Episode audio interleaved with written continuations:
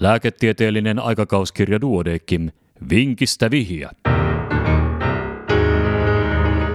Tämä on numero 21 vuonna 2020.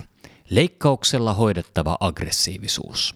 Teini-ikäinen poika tuotiin kuumana kesäiltana ambulanssilla päivystykseen pikkuhiljaa pahentuneen vetäytymisen, selkeän mielialan muutoksen ja lopulta ryöpsähtäneen poikkeavan aggressiivisuuden vuoksi. Nuori oli kevästä lähtien vetäytynyt yhä enemmän omaan huoneeseensa eikä halunnut tavata perhettään tai kavereitaan. Älykännyköitä tai pelikonsoleita ei tapahtuma-aikaan vielä ollut käytettävissä, eikä siten tarjoamassa ilmeistä selitystä vetäytymiselle. Kesä oli kuuma, eikä nuori ollut käynyt ulkonakaan viikkoihin, kavereiden houkuttelusta huolimatta. Itsestä huolehtiminen ja syöminen olivat vanhempien arvion mukaan vielä jollakin tolalla. Nyt kaverit olivat tulleet hakemaan nuorta kotoa asti mukaansa uimarannalle – Tuntemattomasta syystä aiemmin rauhallisesti käyttäytyvä nuori oli tästä tulistunut ja lyönyt kotona välioven rikki. Itselleen hyvin poikkeuksellisen käytöksen vuoksi nuori saatettiin arvioon ensihoidon kuljettamana. Hoitoyksikön käytännön mukaisesti aggressiivinen nuori oli sijoitettu odottamaan lääkäriä mahdollisimman ärsykkeettömään huoneeseen, jossa hän istui pääkäsien väliin hautautuneena.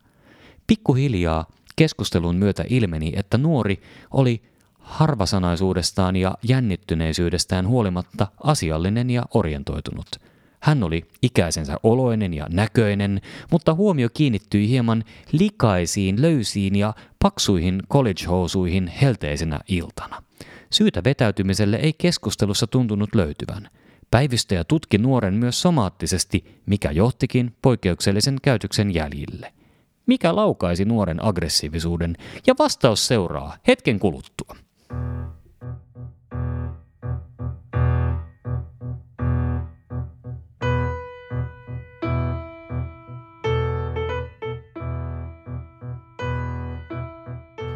Vinkistä vihja, ratkaisu. Perusteellisen pediatrisen somaattisen statuksen yhteydessä paljastui erittäin kookas toispuoleinen vesikives – josta nuori ei ollut kehdannut kertoa kenellekään. Löysät college-housut olivat ainoat, jotka vielä mahtuivat päälle ja joita käyttämällä nolon tilanteen saattoi peittää. Uintikutsu oli mieltä rasittaneen tilanteen viimeinen niitti, vaikka mieli olisi tehnyt lähteä ei-uikkareissa mitenkään voinut esiintyä julkisesti. Vesikives eli hydrokeele scrotalis on kiveksen tuppikalvon tunika vaginalis testis, nestekertymä kiveksen ja siemennuoran ympärillä. Sen tavallisin syy on kiveksen sikioaikaisen laskeutumiskanavan täysi tai osittainen umpeutumattomuus ja löydös onkin tavallinen varhaislapsuudessa jopa 7 prosentilla poikalapsista. Nestekertymä on valoa läpäisevä ja itse kives tulisi tunnistaa nestekertymän reunalta palpoiden, valostaen tai ääritapauksessa kuvantamalla.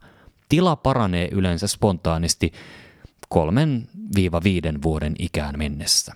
Varhaislapsuuden jälkeen ilmaantuvan vesikiveksen syy voi olla edelleen synnynnäinen, mutta myös seurausta esimerkiksi tulehduksesta, vammasta, kiveksen kiertymästä, yleistaudista tai kasvaimesta. Syy jää kuitenkin useimmiten tuntemattomaksi, jolloin tilan arvellaan liittyvän laskimo- tai immunestekierron häiriöön. Oireinen vesikives hoidetaan. Aikuispotilaan ahtaumattoman vesikiveksen hoitona käytetään skleroterapiaa, jonka käyttämistä nuoren potilaiden hoidossa rajoittavat hoidon aiheuttaman arpeutumisen mahdolliset vaikutukset hedelmällisyyteen. Potilaan vesikives hoidettiin leikkauksella. Tiettävästi päivystyskäyntiin johtanutta poikkeavaa aggressiivisuutta ei tarvinnut leikkaushoidon jälkeen enää liiemmin selvitellä, kun sekä valtava huoli intiimialueen muutoksesta että sosiaalinen paine erilaisuudesta hellittivät. Tapaus muistuttaa lääkärin työn ydinasioista. Perusteellisen anamneesin ja kliinisen statuksen tärkeydestä, myös psyykkisten oireiden syitä selvitettäessä. Nuoren tutkimisessa kunnioittava, kiireetön kuuntelu ja hyvät kommunikointitaidot edistävät kokonaistilanteen selvittämistä yhteisymmärryksessä. Ja tämänkertaisen vinkin oli kirjoittanut Kaisa Korhonen Helsingistä.